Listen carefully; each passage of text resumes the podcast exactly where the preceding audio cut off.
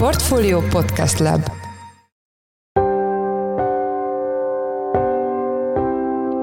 Mindenkit üdvözlünk, sziasztok! Ez a Cseh Krista Portfolio podcastje november 13-án hétfőn. A műsor első részében a látványosan erősödő forintról lesz szó, ez az árfolyam azonban nem jelenti azt, hogy érdemes lenne a jelenleginél jóval erősebb hazai fizetőeszközre berendezkedni. Én nem látom most annak esélyét, hogy valaha is lássunk még 350-es euró árfolyamot, vagy legalábbis a belátható jövőben. Rövid távon én azt gondolom, hogy ha valóban sikerülne megegyezni az uniós források sorsáról, akkor az hozhatna még egy lökést a forint árfolyamában, de de én nem gondolom azt, hogy tartósan visszatérne a nyár elején látott mondjuk 370 alatti árfolyam. Vendégünk Beke Károly, a portfólió makroelemzője. A második blogban az OTP rendkívül jól sikerült negyedévét elemezzük, és arról is szó lesz, hogy miért lehet a bankot egyre inkább egy fajsúlyos nemzetközi szereplőnek tekinteni, ahelyett, hogy egy magyar pénzintézetként hivatkoznánk rá. A témáról Nagy Viktort, a portfólió vezető részvénypiaci elemzőjét kérdezzük. Én Szász Péter vagyok, a Portfólió podcast szerkesztője, ez pedig a checklist november 13-án. Most egy rövid szünet, és jövünk vissza.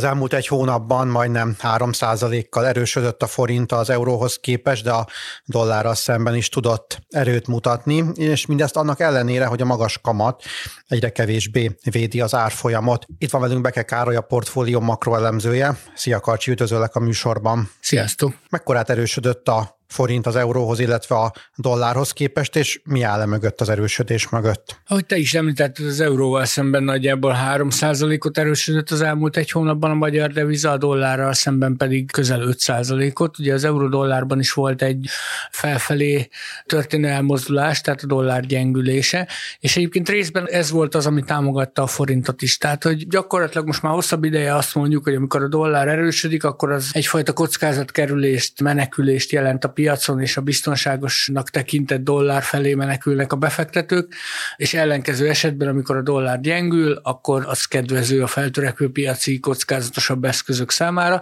Tehát részben ez volt az, ami támogatta a forintot. Emellett azért nem szabad elfelejteni azt, hogy kedvező hírek érkeztek az Európai Uniós forrásokkal kapcsolatban az elmúlt hetekben. Tehát most már azt gondoljuk, hogy reális esélye van annak, hogy legalábbis egy részleges megállapodás lesz a, a kohéziós forrás forrásokról, és ezeknek a forrásoknak egy részét sikerül feloldani az év végi előtt, és ha nem is érkeznek konkrét utalások, de, de egy megállapodást sikerül kötni, ez is támogatja a forintot, és hát nem szabad azt sem elfelejteni, hogy szeptemberben hosszú évek után először lett pozitív a magyar reálkamat, ami szintén kedvező a magyar deviza szempontjából. Az elmúlt hónapokban rengeteget beszéltünk arról, hogy a magas alapkamat, illetve irányadó kamat az védi a forint árfolyamát. Ugye a kamatok csökkennek, mi mégsem látjuk azt, hogy gyengülne a forint, sőt éppen ellenkezőleg pont erről beszélünk most. Meddig nyújthat támaszt a forintnak a kamat, ha egyáltalán támaszt nyújt? Ugye, ahogy említettem, pozitív lett a, a visszatekintő magyar reálkamat, tehát ez azt jelenti, hogy hiába csökkennek a kamatok, az infláció ennél is gyorsabban csökken. És részben ez az, ami támogatja továbbra is a forintot, illetve azt sem szabad elfelejteni, hogy azért a 12,25%-os magyar alapkamat még mindig kimondottan magasnak mondható, akár a régiós összevetésben, akár a feltörekvő piacokon. Tehát ugye Lengyelországban a választások előtt volt szeptemberben egy meglepő 75 bázispontos kamatvágás, majd októberben egy újabb 25 bázispontos, aztán a legutóbbi ülésen már tartották a kamatot. Csehországban egyelőre nem kezdődött el a kamatcsökkentés, de ez még mindig azt jelenti, hogy a nagyjából 6-7 százalékos régiós kamatszintek mellett a magyar ennek a duplája nagyságrendileg. Tehát én azt gondolom, hogy ez a, ez a tendencia ez még akár kitarthat egy, egy ideig. Attól függ, hogy, hogy, hogy a régiós jegybankok hogyan vágják majd a kamatokat, és ezzel párhuzamosan az MNB milyen ütemben csökkenti a kamatot. Egyelőre úgy tűnik, hogy az MNB igyekszik nagyon óvatos lenni. Tehát, hogy az elmúlt hónapok arra utalnak, hogy próbálnak nem meggondolatlan és nem meglepő lépéseket hozni, sokkal inkább egy kiszámítható, a piac által már beárazott kamatcsökkentési folyamat megy most végbe Magyarországon, és ez az, ami a forintot is támogatja. A forint a régiós devizákhoz képest is erősödött az elmúlt egy hónapban? A cseh koronával szemben erősödni tudott, a lengyel zlotyival nagyjából együtt mozgott az elmúlt hetekben, vagy az elmúlt egy hónapban. Ugye Lengyelországban volt egy fontos politikai tényező, ami erősítette az lotyit, ez a, az október közepén történt parlamenti választások eredménye, ami ugye azt mutatja, hogy ha minden a várakozásoknak megfelelően alakul, akkor egy a korábbinál Európa párti kormány állhat majd fel Varsóban. Ez pozitív hatással volt az árfolyamra, de ahogy említettem, a forint ezzel nagyjából együtt mozgott, a cseh koronához képest egy kicsit erősödni tudtunk. Tudom, hogy nem szeretsz annyira jósolni, de muszáj megkérdeznem, hogy mit várhatunk a forinttól. Lehet-e 350-es eurónk hamarosan? Hát azt gondolom, hogy a 350 az azért nagyon messze van. Tehát, hogy most arról beszélünk, hogy a 380-at áttörte az árfolyam, azért innen még, még nagyon nagy utat kéne bejárnia. Én azt gondolom, hogy belátható időn belül nem lesz 350-es euró-forint árfolyam, és azt gondolom, hogy hosszú távon pedig ismét inkább a forint fokozatos és mérsékelt leértékelődésére lehet számítani. Tehát lehet, hogy ez bátorság lenne kijelenteni, de azt gondolom, én nem látom most annak esélyét, hogy valaha is lássunk még 350-es euró árfolyamot, vagy legalábbis a belátható jövőben. Rövid távon én azt gondolom, hogy ha valóban sikerülne megegyezni az uniós források sorsáról, akkor az hozhatna még egy lökést a forint árfolyamában, de, de én nem gondolom azt, hogy tartósan visszatérne a nyár elején látott mondjuk 370 alatti árfolyam. Tehát, hogy azért az elmúlt hetek erősödése után most már inkább a korrekció felé kéne mozdulni a forintnak, vagy az lenne a, a logikus irány, és egyelőre azért a nemzetközi környezet sem annyira pozitív. Tehát most egy picit úgy tűnik, mintha egy, egy kicsit előre szaladtak volna a befektetők, és minden jó hírt beárasztak volna mind itthon, mind a nemzetközi szintéren, de, de azért én azt gondolom, hogy nem ennyire rózsaszín a kép, mint ahogy most tűnik a piac alapján. Köszönjük az elmúlt percekben Beke Károly, a portfólió makroelemzőjével beszélgettünk. Köszönjük, hogy a rendelkezésünkre álltál. Köszönöm szépen. A műsort még folytatjuk Beke Károlyjal, aki a forintpiaci elemzés után elmondja, hogy milyen fontos piacbefolyásoló adatok érkeznek még a héten. A hét hangulatát elsősorban a most megjelenő harmadik negyedéves GDP adatok fogják meghatározni. Ugye kedden közli a KSH az előzetes adatot a magyar gazdaság teljesítményéről, illetve aznap az Eurostat is publikálja majd az európai rangsorát. Szintén kedden érkezik majd egy amerikai inflációs adat, ami szintén fontos lehet elsősorban a devizapiacok szempontjából, és ha minden igaz, akkor a napokban megjelenik az Európai Bizottság szokásos őszi makrogazdasági előrejelzése is, ez szintén lényeges lehet akár a magyar gazdaság kilátásai szempontjából is. Hamarosan jövünk vissza a mai második témánkkal, ahol Nagy Viktor a portfólió vezető részvénypiaci elemzője lesz a vendégünk, és akivel az OTP harmadik negyedéves eredményeiről fogunk beszélni, de szó lesz arról is, hogy miként vált a bank egy magyar szereplőből gyakorlatilag egy fajsúlyos nemzetközi szereplővé.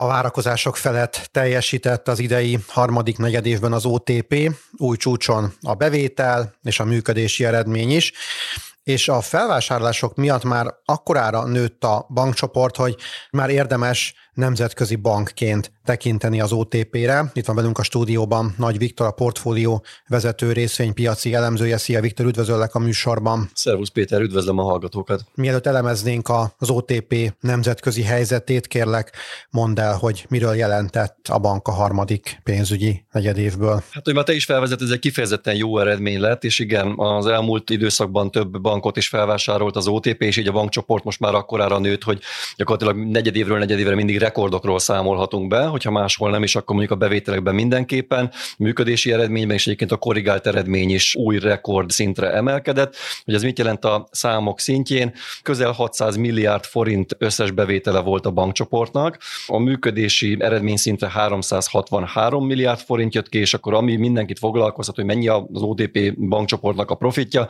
hát ez most az a konszolidált adózás utáni eredmény, ez 281 milliárd forint lett, tehát mostanra akkorára nőtt a bankcsoport, hogy negyedéves szinten több mint ez bőven több mint 200 milliárd forint profitot tud termelni, tehát ebből ez a 800 és akár 1000 milliárd forint körüli profit jön ki egész évre, tehát hatalmasra nőtt a bank, és igen, ahogy te is említetted, egyébként meglepetés is született a negyedében abból a szempontból, hogy az elemzői várakozásokhoz képest is jóval jobb lett, 57 milliárd forinttal magasabb lett a profit, mint amire az elemzők számítottak. Mitől nő ekkorára a bank? Én azt gondolom, hogy három nagyon fontos hatás van. Egyrészt organikusan is tud nőni a, a, a bank. Annak ellenére egyébként, hogy a magyar bankpiac az most nem egyszerű, de egyébként a régió az kifejezetten jól muzsikál. Tehát van egy organikus növekedésünk, ugye, amit már említettünk, hogy több pénzintézetet megvett az OTP, és ezek között azért érdemes kiemelni mondjuk a szlovént, ami egy nagyon nagy dobás volt. Minden idők legnagyobb bankvásárlása az OTP-nél, az nagyon sokat hozzátesz a csoporthoz, de ugye voltak akvizíciók más országokban, Horvátországban, Moldáviában, és ugye az üzbék bankot is, az hipotékát is megvette az OTP, tehát hogy ez is egy nagyon fontos hatás, és a harmadik pedig egyértelműen a deviza hatás, azért az mindig mozgatja az eredményét a banknak, ugye egyre nagyobb a külföldi csoportoknak a profit hozzájárulása, és hát hogyha a devizák mozognak, az arrébb tudja tenni a forintban kifejezett értékeket, tehát ez a három hatás van, de összességében, hogyha meg kellene mondani, hogy mi történt az OTP-nél, harmadával nőtt a bevétel, és közel felével nőtt a működési eredmény és a profit is, tehát brutális mértékű növekedési sztori az OTP. Majd szeretnék végigmenni a leánybankokon is, a leánybankok eredményén, de először beszéljünk a magyar bankról. Itt különösebben az érdekelne, hogy ebben a recessziós környezetben miként tudott teljesíteni. Most egyébként a, a negyed évben a leánybankok kicsit ellopták a sót az OTP magyar operációja elől, de hát hogyha összességében nézzük, azért a profitnak még mindig a harmadát a, a magyar bank adja, és hát továbbra is meghatározó és egyértelműen a legfontosabb csoporttag. Hát itt azért nagyon érdekes folyamatok vannak. Ugye látjuk azt, hogy a magyar gazdaság recesszióban hitel, tehát a magas kamat környezet miatt a hiteligénylések jelentősen visszaestek több szegmensben is. Csak mondok egy példát, hogy a jelzálog hiteleknél ez úgy néz ki, hogy az első kilenc hónapban idén az igénylések több mint 55%-kal csökkentek, a folyósítások pedig 37%-kal estek vissza, tehát egy nagyon durván visszarendeződő piacról beszélünk. Itt azonban az OTP piaci részesedést tud szerezni, a harmadik negyedévben közel a piac harmada az OTP volt. Hogyha megnézzük a további piacokat, például a babaváró hitelprogramban is kifejezetten magas az OTP piaci részesedése, bár ott azért csökkenő tendenciáról beszélhetünk, közel 39%-a a piacnak az otp hogyha pedig nem csak a hitelekről emlékezünk meg, hanem mondjuk a lakossági megtakarításokról, ott is a piacnak közel a harmad, a 30%-a a lakossági szinten, és a lakossági betéteknél pedig 42%-a a piaci részesedés az OTP-nek. Tehát azt látjuk, hogy kifejezetten erős a bank a magyar piacon, és hát annak ellenére, hogy azért nehéz a, a hitelezési helyzet, több szegmensben is piaci részesedést tud szerezni a magyar pénzintézet a külföldi piacok közül talán most az üzbég a legizgalmasabb, mert ha jól tudom, akkor ez most először került be a mérlegbe. Mit kell erről tudni? Igen, az üzbék bankot nemrégiben vásárolta meg az OTP, és hát ott már azért látjuk a, a mérlegszámokból, már láttuk az előző negyedévet is, és most van összehasonlítási alapunk a, a harmadik negyedévvel, viszont a profitszámok most először jelentek meg a banknál. Nagyon érdekes ez az üzbék bank, mert olyan mérleg dinamikákat látunk egyik negyedévről a másikra, amik, tehát ilyen nagyon durva kiúró értékeket, és hát ennek a magyarázata részben abban keresendő, hogy egy nagyon alulpenetrált piacról beszélhetünk, ami nagyjából ahhoz hasonlítható, mint hogyha mondjuk a magyar bankpiac piacot néznénk mondjuk 20-30 évvel ezelőtt, inkább 30, tehát ilyen, ilyen vadkeleti állapotok uralkodnak sok esetben. Mondok egy példát, itt a teljesítő vállalati hitelállomány az közel 40%-kal esett vissza egyik negyedévről a másikra, tehát ilyen mozgásokat azért érett piacokon nem nagyon szoktunk látni. Itt az OTP-nek elég nagy kitettsége van több szektor felé, például mezőgazdasággal kapcsolatos vállalkozások, és hogyha ott nem úgy alakul a szezon, mint amire a menedzsmentek számítottak, akkor ugye a, a hiteltörlesztésben, hitelvisszafizetésben azért nagy nagyon komoly visszaesés látszik, tehát egyik pillanatról a másikra, egyik negyedévről a másikra komoly változásokat láthatunk. Egyébként profitban ez a bank nem sokat tesz hozzá még az OTP csoport, az a harmadik negyedében nagyjából nullás volt a, az eredménye,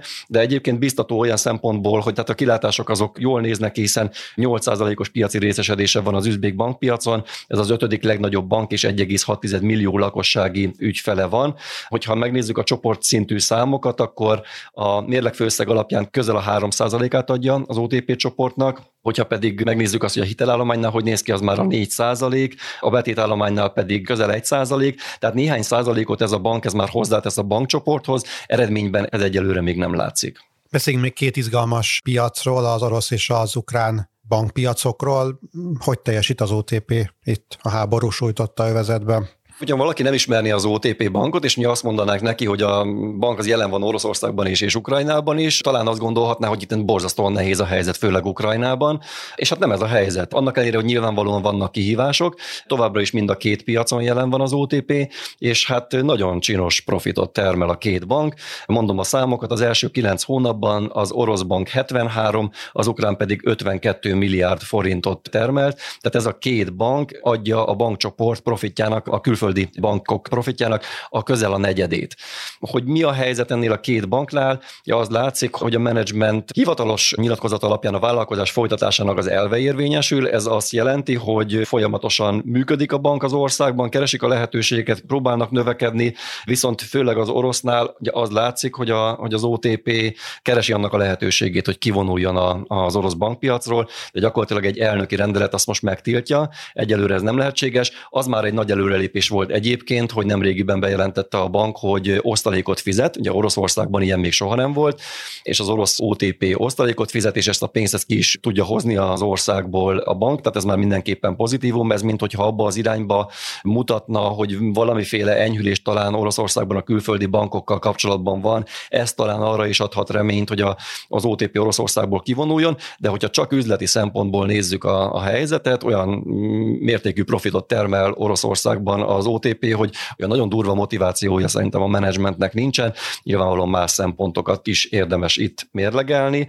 Egyébként pedig, csak mondok néhány számot, hogyha mondjuk a teljesítő lakossági hitelállományt nézzük, az 25%-kal tudott növekedni Oroszországban, tehát hogy még, még állomány növekedéséről is beszélhetünk. Egyébként itt a lakossági betéteknél 113% volt az év per év alapú növekedés, Ukrajnában is a betétek 13%-kal tudtak nőni, tehát hogy, hogy mind a két operációban vannak abszolút pozitív pozitívumok, annak ellenére, hogy a két ország háborúban áll egymással, és ugye inkább itt az ukrán bankpiac az, ami inkább érintett, ennek ellenére kifejezetten jól teljesít mindkét országban az OTP. Azt látjuk, hogy az OTP nagyon komolyan terjeszkedik, hogyha európai léptékben nézzük, akkor hol foglal helyet ez a bank? Tehát kijelenthetjük azt, hogy ez már messze nem egy magyar, hanem inkább valami fajsúlyos nemzetközi szereplő, vagy csak inkább a régióban? Elsősorban régiós fókusza van az OTP-nek, szeretnek olyan piacokon megjelenni, amiket értenek. Tehát ahol már jelen vannak, ahol már van valamekkora piaci részesedésük, ott erősítik a pozícióikat, és egyébként ott gyengítik, ahol, tehát ott vonulnak vissza, ahol nem sikerül megerősödni, ilyen volt Szlovákia, és most ugye a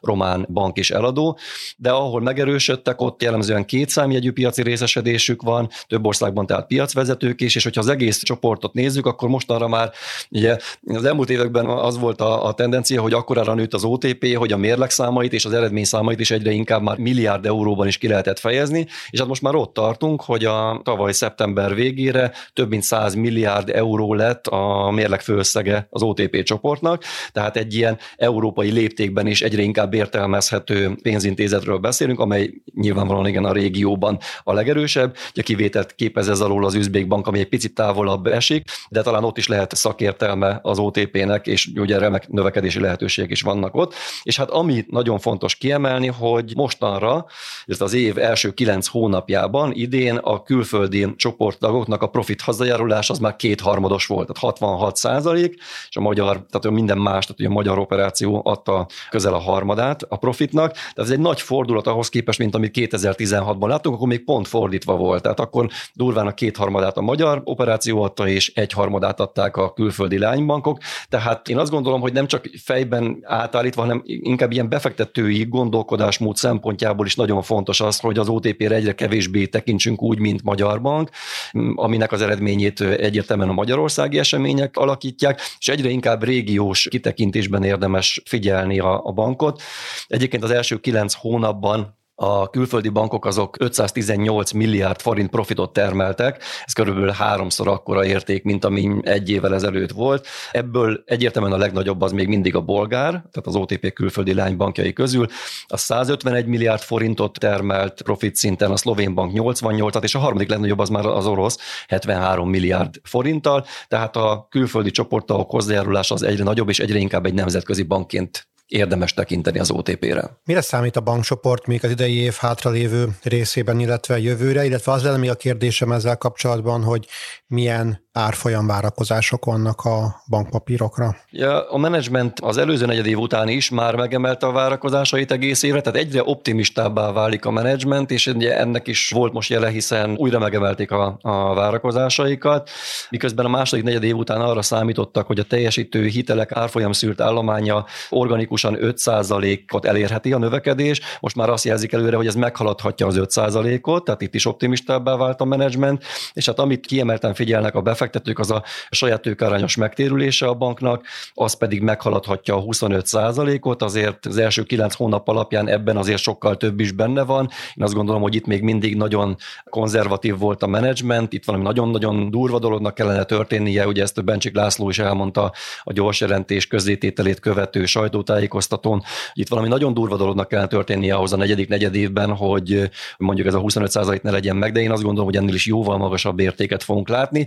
Erről azt érdemes tudni, ez kiemelkedő az európai bankpiacon, ezt már csak azért is érdemes figyelni, mert amikor a OTP részvényeknek az árazását figyeljük, akkor ez mindig hozzátesszük azt is, hogy na de tudjuk azt, hogy mondjuk milyen paper BV szorzón forog, tehát a könyv szerint értéknek hány százalékán forog a bankrészvény, de azért ehhez érdemes mindig azt is hozzánézni, hogy egyébként meg milyen megtérülést ér el a bankcsoport, és hát ez kiemelkedő az OTP-nél, tehát ilyen szempontból is inkább olcsónak nevezhetőek a, a részvényei. Egyébként célárakban azt látjuk, hogy volt az elmúlt időszakban néhány célára, ami egyre magasabbra kúszott, ezek azonban jellemzően az árfolyamot nem mozgatták meg érdemben, technikai hatások is érvényesülnek az OTP-nél, amellett, hogy egyébként nyilvánvalóan a teljes tőkepiaci hangulatot is érdemes figyelni. Az OTP árfolyam egy relatíve szűk sávban mozog, az elmúlt hetekben, hónapokban jellemzően emelkedik az árfolyam, és azt gondoljuk, hogy a nagyobb mozgásra majd akkor kerülhet sor, amikor érdemben sikerül kitörni az árfolyamnak ebből a trend csatornából.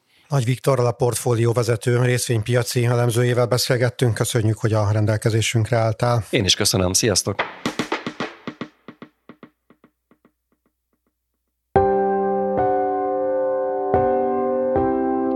Ez volt már a Checklist, a Portfólió munkanapokon megjelenő podcastje.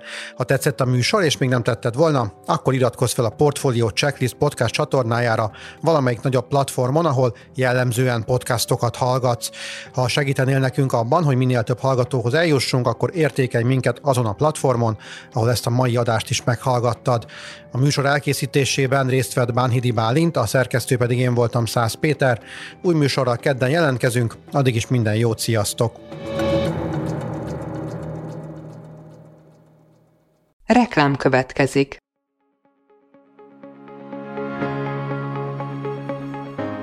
Raúl Müller Lajos vagyok, az Agrárszektor főszerkesztője. Májusban két tematikus konferenciát is rendezünk Kecskeméten az agrofood szektor szereplőinek. A május 22-én tartandó Portfolio Agrofood 2024 konferencia az élelmiszeripari vállalkozások, beszállítóik, a szolgáltató cégek és a kereskedők számára nyújt egyedi betekintést az aktuális trendekbe. A május 23-án megrendezendő Agrofuture konferencia pedig egyedülálló módon tematikus formában foglalja össze a hazai agrárgazdaság fenntarthatósági követelményeit és innovációs lehetőségeit. Jöjjön elő is, részletek és jegyek a portfolio.hu per rendezvények oldalon.